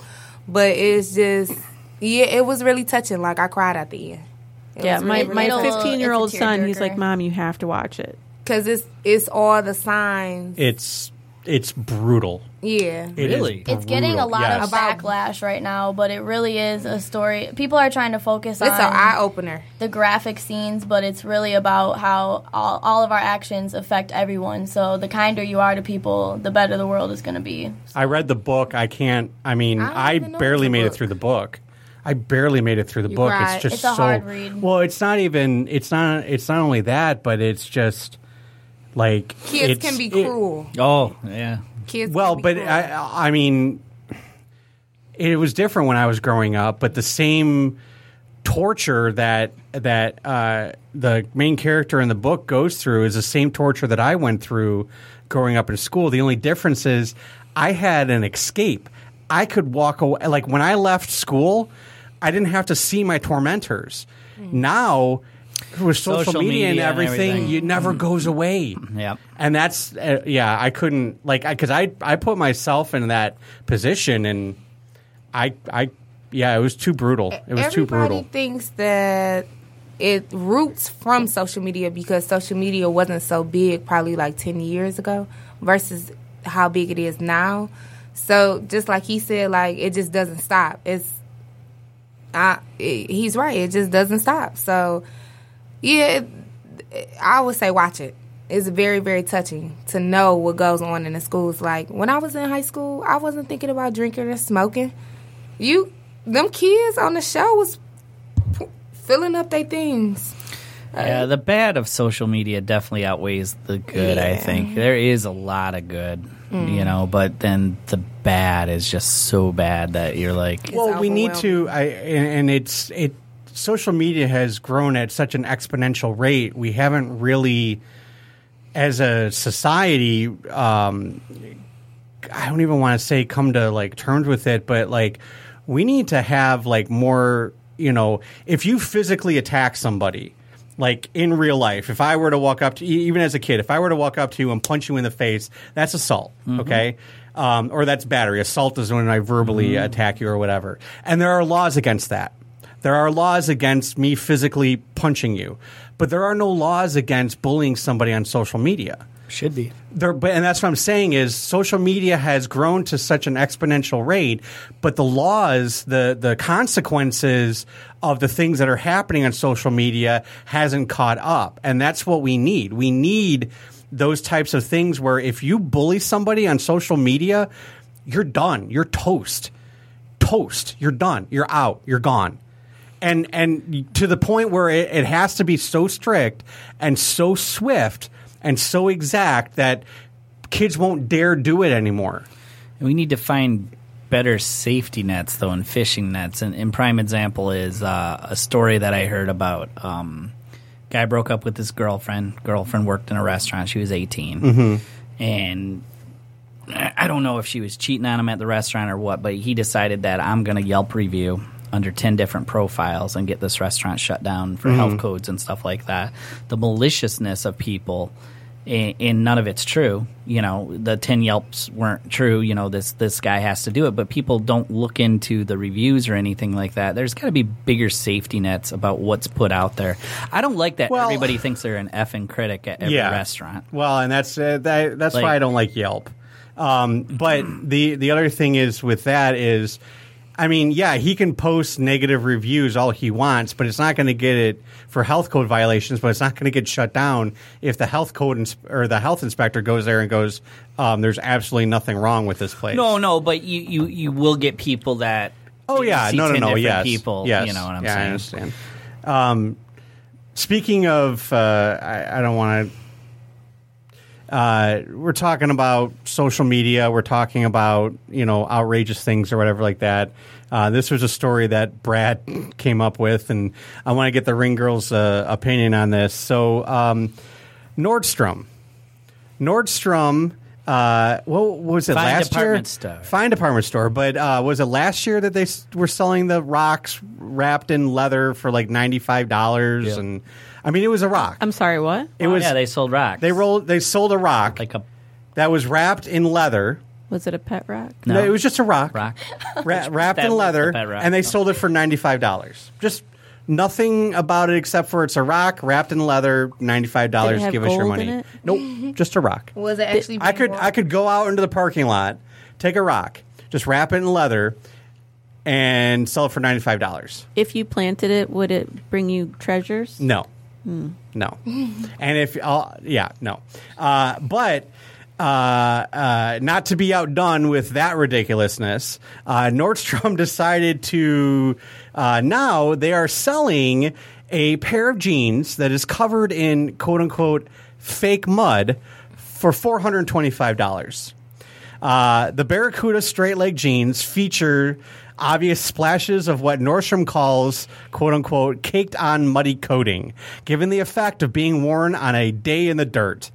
In its description for the pants, the company says they embody rugged, rugged American. I'm sorry. They embody rugged Americana workwear that has seen some hardworking action, and that when they worn, they show you're not afraid to get down and dirty. Now, um, I don't. Do either one of you know who Mike Rowe is from No. Dirty Jobs?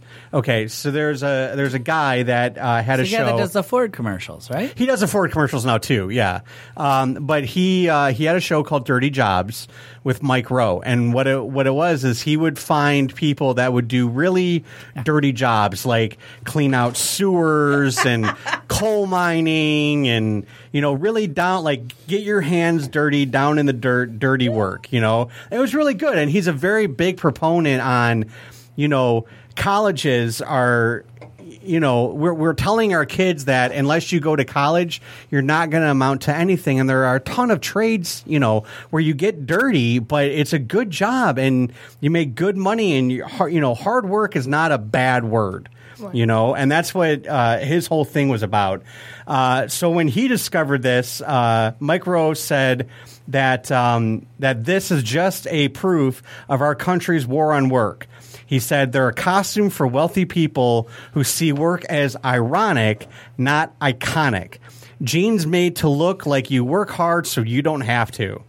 Um, uh, another person, uh, Brian Kilmeade, uh, they criticized the jeans with saying if you're going to wear muddy jeans, you should earn the mud. Um, Five. uh, she said these things uh, um, are air hard. I'm sorry, to pronounce it. Uh, she said, "For the kid who uh, the pants are for the kid who inherits the millions of dollars, the kid who doesn't want to work hard and wants to go into Nordstrom, pay a lot of money, and act like they work." He's going to get that participation trophy. Yes, not- exactly. Not winning. Exactly. I, I, I just like this. I mean, honestly, like mm, Would you pay four twenty five for some jeans? I wouldn't pay four twenty five for like a car. First, we I mean, gotta I ask- did, but First, if we have to ask the girls, are like muddy jeans a turn on? Not unless I'm like looking for Joe Dirt. No. I hope not. I, I'm, I'm trying. I, I would Life is a garden. Dig it. until I seen them, but I haven't personally seen them in person. But No, if you've seen some guy, you know, who looked good everywhere else, but then he's got mud on his jeans. I'll just be like, "Oh, where are you coming from?" Like, you know how you just look at something and it, it just doesn't catch your eye, but it does. and Oh, it's so it works for you. So like you might make conversation with a guy if he's Yeah, wearing like, it. I, It yeah, reminds I, me of I my could dad, start so- random conversation off your pants. Like, those are interesting pants. Where did you get those from? They're nice. Who makes them? Those muddy jeans would look better on the Uh, floor. but I wouldn't pay four twenty five for. I was going to say if the answer is not uh, Levi and uh, I was just uh, you know working in the mud, then yeah, boot him to the curb. They said, "Oh, I bought him at Nordstrom." Mm-mm, nope. I would probably be Yeah. asking a man, why did you spend four hundred and twenty-five dollars on a pair of jeans? You're a man. I'm sorry. That's- Unless it's a suit, it's not worth. have- I haven't even paid four hundred twenty-five dollars for a suit. I've had a tailor-made suit. What? Tailor-made suit. The most I have paid was one hundred and fifty dollars. Well, what about have y'all heard of Robin jeans? I have a friend that paid- Robin jeans? I had a friend that paid over seven hundred dollars for those. Okay, jeans. uh, it's with Robin the bird. R O B I N. What? No, R O B. Yep, Robin jeans. Robin jeans. Uh, Yeah, you see how they? oh my god! Let me see. What? Hold on. Uh, they're not, they're not fifty six dollars at all. Hold on. But you see how flashy they are. Yeah, hold on. I'm gonna. Yeah, and they when go- kind of turn. I can't. They go for like seven hundred dollars. They're in like Nordstrom's, Neiman's Markets. Unless David Bowie wore those, I don't want them. David Bowie. Uh, new arrival: hot men's Robin jeans, denim with wings, American flag Yeah, I'm jeans, looking plus size. I mean, what the heck? Mm-hmm. Uh, If you go, uh, hold on. Okay, that was robinjeans.com. Let's see. I haven't met Dir- Nordstrom. The dirty jeans are ridiculous. yeah, I think my friend has a pair of shorts. She paid probably like three hundred for. These ones are the washed long flat biker jeans. They are on sale for three fifty. You see what I'm saying? They, Outrageous. they were five hundred. Yeah. Oh, there's a whole bunch of different types of Robin jeans. That's Mm-hmm. why. Well, this is Saks. Yeah. Well, I'm about to yeah, look up so- Neiman Marcus. But you know, I just don't understand why any grown man would want anything on the back of his pants to draw attention to him. No. Well, let's see the back. Gotcha. I got it. I got got- Yeah, here's one for six twenty five. Robin jeans, moto style cargo jeans, dark blue, five ninety five. Distressed slim fit moto jeans, blue. You- How much is that T-shirt? Just a uh, T-shirt. I don't. e- It doesn't even say. You Well, can this get pi- those same pants at H and M for like twenty dollars. But these pants I'm looking at, these whatever, they're the washed long flat biker jeans. Oh my god! They are sold out of every size except 42s. That's just. Believable, because Well, a, lo- a lot of people. Sorry. To No, cut go you ahead, off. go ahead. A lot of people in my era buy those jeans. Why? What do I- they What do they do for work? Yeah. now that I, most of them work at like crack Chrysler plant. Crack. Or, yeah, I was They're like selling the crap. selling the crack. right, exactly. No, but I'm looking at these pockets, and that is just ugly. My mama would never approve of me I- I buying just- I don't- even I don't- hundred dollars on pants. Oh my god. I can't. I can't. No. I can't. I don't think in my entire life, in my entire life, from the time that I started buying my own clothes at like 18 years old to now I'm 40 years old, I don't think I've spent $800 combined on my entire wardrobe. No way. Yeah, way. I don't buy anything unless it's $20 or less. He's worn the same hat for four years. Oh, well, that's, but this is this is a special hat. Yeah. Okay, so This is a how often do you hat. treat yourself? What do you treat yourself to? I don't- Games. Huh? Video games. No, actually, not. No, because I won't pay more than twenty dollars for a video game. If it comes out, I wait like a year or whatever until I uh-huh. can buy it from GameStop for twenty dollars or less. The only thing that I've, the most expensive thing that I've ever bought for myself, I would say was probably a TV. Uh, you were treating yourself. I was well. It was, but see, that's just it. It wasn't just for me. It was for me and Nah, my now ex too. But Something personal, you know. I don't. I don't. I don't treat myself ever ever. glasses, anything. Gla- glasses? sunglasses. I bought myself This- some good sunglasses. that was treating myself. They was fifty dollars. uh, I didn't need fifteen dollars at the gas station. Oh yeah. I mean, seriously, I don't. I don't. If I'm going to buy something, it needs to have either I'm buying. Like I've spent a good deal of money, but it's always been for somebody else.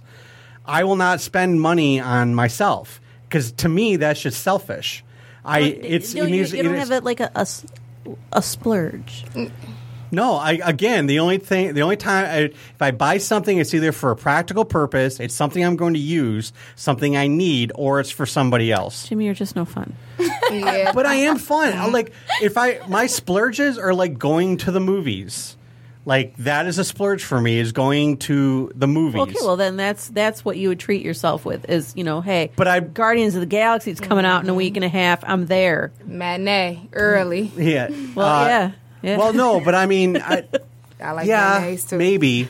But see, it's not. It's never just. I mean, yeah, I, I go because I want to see it, but it's never just me. It's always me and somebody else. Oh yeah. I'm always taking somebody else, and I pay. You know, because I want. I don't want to go by myself. So, hey, come see the movie with me. I'll pay. I love going to the movies by myself. I hate going I to do. movies by myself. I do. I love myself. going to movies by myself. I Um, enjoy there's- more. I can't. Yeah, there's no. I Nobody's mean, in my way to talk to me when I'm trying to watch it. You get to see what you want. You don't talk during them anyways. Right, I know. I just don't. I had a bad experience You when look I at me went. like that. I was just I went. saying I had a bad experience when I went by do. myself one time, and I can't I don't go wanna back know. ever again. What kind of theater did you tell go in? Yeah, really. No, it was a regular theater. It was uh, Rocky. It was Rocky Balboa. That was the movie. Okay. I'm not going to talk about it on air. Okay, Was that Paul good. Rubens there in the back corner? There, a Pee Wee joke, and she's young, and she knew a Um, Pee Wee joke. He was not in the theater. No, I'll I'll tell you off All air. right, we'll, we'll, we'll hear it I off was there. like that. I went to Houston like two weeks ago, and we went to the iPic theater, and they give you a blanket, a pillow. You Wow. can do. You can, No, no, I am I'd fall not asleep. using. No, I'm not using somebody Yeah. else's pillow. they Have give you ever a- flown? Wait, is it a new one? I don't or use like a- pillows there. I bring my own. Uh, not to my knowledge. They either ask you, do you want to lay down or do you want to uh, sit up and eat? Because they the features are food. Like you can sit down in front of you, like with a tray, or you can lay down with it, and they'll bring you a pillow. And then it's a button in front of you where you push so they can come serve you. Wow. During the movie, During the movie, they came and served I us feel all like that's movie. distracting. It's just Yeah. right here. You just push it like, and then they just like waitresses at the movies. Mm-hmm. that's distracting. Yeah, it, seems like people that would buy dirt on their jeans for four hundred. If I really, really Yeah. like, if I really like a Yeah. movie, sometimes I, I'm not gonna lie, my treating myself, I will go see it multiple times in theaters. I. I thought you were gonna say you stream it illegally. No, do I look like that? guys? No, but just kidding. One of, one of my Yeah. friend, one of my friends does Facebook 'Cause Live. I do it. Yeah, one of my friends does Facebook Live every movie he sees. See, I like, like, I it. like the experience because for me, it's so much more magical on screen. Oh, it so is. I, oh, I'll go pay ten bucks to see it five times Yeah. if I love it that much. Because Yeah. I won't ever get to see it in theaters again, Right. Unless it comes back like the Breakfast Club did this last couple years or whatever. I went to see that in theaters because I wanted to see it again. So Ghostbusters. Not to change the Yeah. subject, but what's you guys' favorite theater here? Like, what's a, a good, comfortable theater? MJR. Which Imag- one? imagine, Imagine. imagine, Yeah. Royal Oak. Imagine AMC gives away the best giveaways. Yeah. Have Yeah. y'all have y'all been to the Phoenix? No, It's No. In I haven't heard of yeah. it. the No. Ford Edmonton? Ford Tell Drive. That- The Phoenix well, that's a whole Theater. different Park. experience. Allen Park It's good MJR now, though. dollar It show. isn't no more, huh? Dollar show. Yeah, I agree with you. Um, the We're Quinta- always looking wherever Friday. And- What's at the dollar show this and week? they just remodeled it and put in the luxury seats. Oh, Like, you're talking a different dollar show. Then. no, not a, on the Quinter and Twelve Mile. Yeah, that's a Yeah, different. That's a different different one. one. Oh, okay, yeah. We're talking about the one in Allen Park. Oh, okay, I'm sorry. Literally, if you're wearing like flip flops, you could lose a flip flop from the butter that's been there for 20 You- years. Like, you, you, you, you take a step in lose- your. slanted like you this. could lose a foot from the acidity Yeah. of the butter that is on. You- you take don't a have to be step- wearing flip flops. Do Yeah. y'all still go there? Yeah. Oh yeah. You take a step and your shoe stays back there. It's like on. Wait, we went there like oh, two yeah. weeks ago. Two But, weeks ago we went. but you like the history of cinema. That butter's probably Yeah. there from ET in '83. Oh, like, I mean, before that, yeah, yeah. you know, I saw Fox Jaws the 3 there. Yeah. What? Jaws- I saw Jaws three there. Yeah. Same butter was there. Yeah, Same butter. yeah. Yep. People just keep like spilling more butter on top of Yep. butter on top of butter. Yep. So What there's is a lot of everyone's history. favorite movie here? Like number one favorite movie of all time. Okay, I guess either that or top two at least. Uh, That's a hard one. uh, my number one favorite movie of all time is Princess Bride. Uh, and I then tagged you in that. You yes, I know, and I and I went here. So, you into it? no, and- well, no, it doesn't come out. It doesn't. It's not until June. Oh, I don't know. But um, I, I was watching the countdown, watching the countdown, watching the countdown to buy tickets or whatever. But it went on sale like right in the middle of the workday, and by the time I got back to the shop, it was pretty much sold out. I'm like, "Grr." yeah. So, so no. Princess Bride and what else? Uh, Princess Bride is number, my number one all time favorite movie, and then after that, it's a tie between Star Wars, uh, uh, you know, all the Marvel movies, all the Matrix movies, all the sci-fi, A basically. Of, Too many. A lot of uh, collections of movies. yeah, yeah, Indiana Jones, all those type of things. But yeah, number one all time favorite movie, Princess Bride. Uh, me, I I want to say I don't have any favorite movies, but I really really like Four Brothers. Do any? Oh yeah, That was the wedding one, right? Or no? Uh, no, no, that was the one with uh, Mark Ty- Mark Wahlberg. and Tyrese. uh, nope, it was Ty. I don't know. I You talking about the remember crime movie? no, it's called Four Brothers. It is Yeah. a good movie, but it's, yeah, yeah. The, f- isn't it a mob movie? It's like a crime type movie, I think. Yeah. You know how? Uh, okay, well, their mother got killed in the movie, Yeah. and then she adopted all four of them. Well, Yeah, hopefully yeah. no one here on this show is gonna watch it now. No, it- it's, a, re- it's a real good movie. It's a real good movie. I really like it. What's your top two? Uh, I can't. I, I actually have a top five. Oh, okay. So my all-time favorite though is Adventures in Babysitting from I love- 1987. I'll, I'll, t- I'll tell you a story off the air, but I, I actually have a very interesting story about that. Go ahead. And uh, second is Cruel Intentions. oh, Third is The Breakfast Club. Fourth is The Shining. Fifth is The Virgin Suicides by Sofia Coppola. uh, now tr- trivia, kind of whatever. Do you know what uh, uh, Cruel Intentions? Do you know what that uh, book or story that's based off of? the liaison, uh, Can I grab them? Dangerous Liaisons, It's which is Dangerous the, Liaisons, yeah, that's I fine, actually yeah. read the English version of the, The French, French, original yeah. French novel. yeah, Yeah, yeah. Mm-hmm.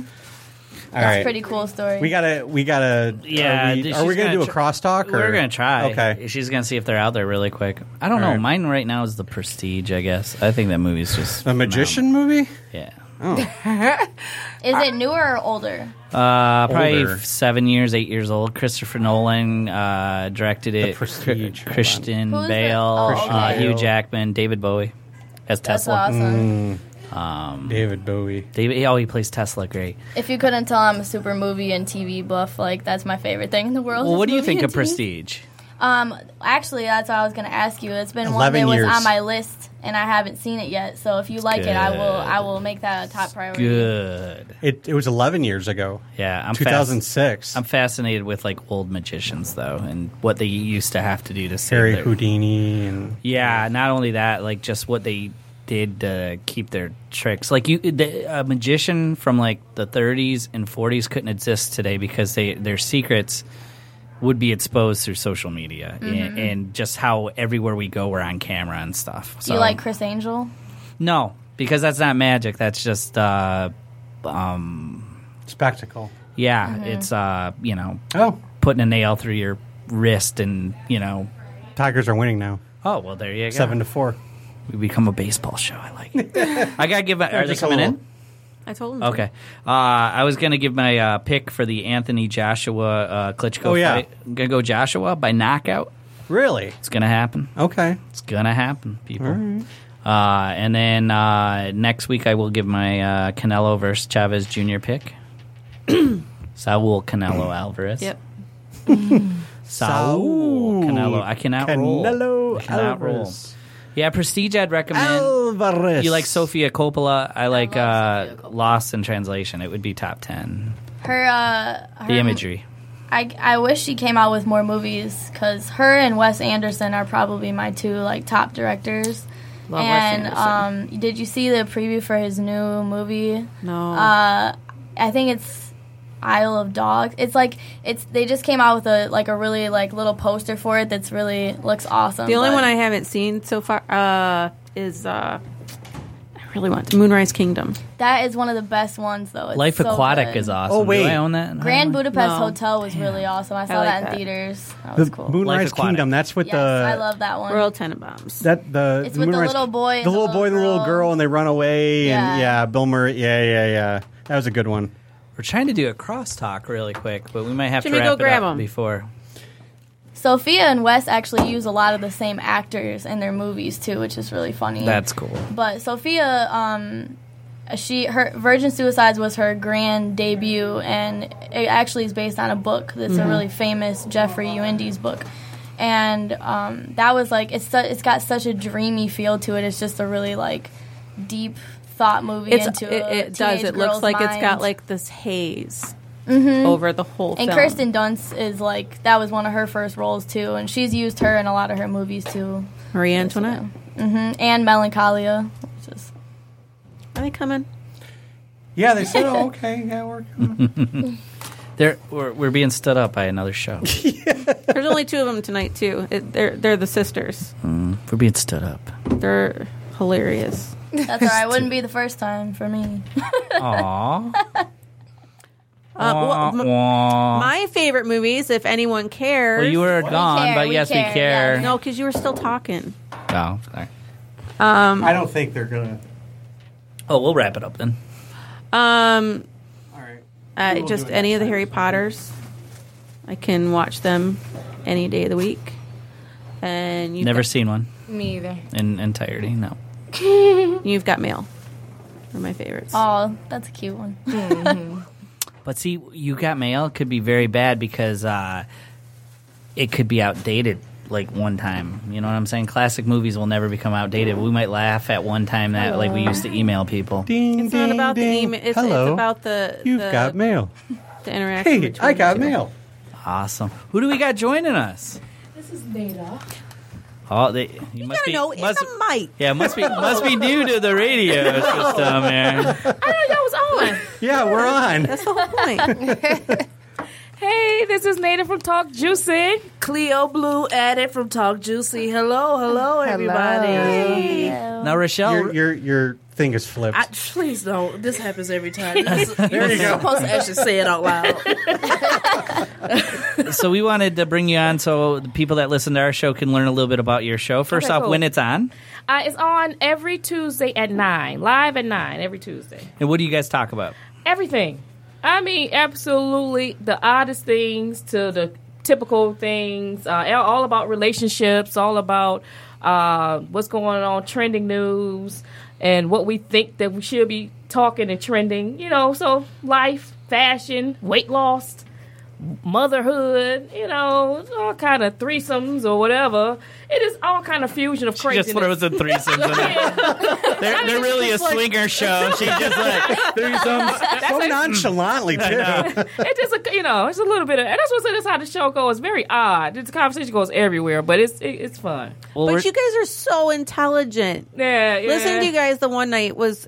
Uh, it, I emailed you immediately when we were driving home. I'm like, it was just mind blowingly funny. I had the best time. Yeah, it's cool. I mean, I, that's what the show is about. I want everyone to be able to relate. You know, it's about just not just women. Uh, it's just about anybody. I want men to enjoy it. I want women to enjoy it. All ages, all colors. It's just life. You know, same typical. We all go through the same stuff. Okay, what color, what race, if male or female, True. we go through the same shit all the time. So it's like, let's talk about it. You know, and it's, you're not alone in this world. You know, and we also got a licensed counselor. You know, my good friend, she's a counselor, so we try to give you some clinical um, advice uh, as well. You know, and we also have viewers write in, and we kind of address their issues. Uh, so if you have an issue, you can write into uh, or email talkjuicy at Detroit at Gmail, and we can you know look over your issue, and we can hopefully pull it on air. Now, what if you don't have issues? You have subscriptions. You have so many issues. Oh, that's cool. We have a, therapist. That's what Oh, I do. Have a therapist. she can she can come from a clinical standpoint because you know uh, it happens. And you two are sisters, correct? Yeah. We are, yeah. Yeah, I caught on to that. Yeah, we are. It's just my younger sister, so I pulled her in. But she's an artist as well. She's a singer, rapper. So oh, very cool. I'm um, a sapper. a sapper. Okay. nice. So you only rap about sappy things? No. I tried to combine singing and rapper. So. Yeah, I was looking for one of them Undercard outfits before I came in You- here, but I hello? couldn't find. I was- we was about to sp- we was about to spray paint a onesie. I was Like- Real sexy. That was that was uh, our niche, Wabe. Uh, even when it was like a, a TV show, it was just like we had to do something different, and so like you know, it made no sense to have ring girls in studio, but that's what we were going to do four years ago, and it stuck. So it's like one of those things where they're definitely, and this I say this all the time. If I'm somewhere without the ring girls, that's the number one question I get asked. Where are at the an ring event. girls? Where- Where are they? Yeah, they're not happy to see me. They're like, "Where are the ring girls? Yeah. Are they in the car? Are they coming?" So, so they become a big part of our show. Absolutely. works. It works. It worked for me when It I works. I was Said, like, okay. hey. We was like, all right, right. So, what are you guys going to be talking about tonight so people can stick around and listen? Um, we're going to talk about um, what's the top topic? Uh, um, Have you heard about these jeans we were talking about? From Nordstrom, four hundred twenty-five dollar jeans to have the, the look of mud splashed on them. We were outraged about it. you, s- I, I think that uh, you know I have a three year old, so I'm thinking Peppa Pig splash. Oh, that would be good for Peppa Pig. She really should. she has some must. No, that is that is. See, Yeah, Peppa Pig should Peppa come Pig, yeah Pepper yep. Pig jeans, but they Yep. four hundred twenty five. four hundred twenty-five dollars. Yep. To act like you worked. To, to to to basically give the illusion that you were messing Working. around in mud. Yeah. Oh, But it works for Mary. Mary, one of our ring girls, she was like, that would be a conversation piece.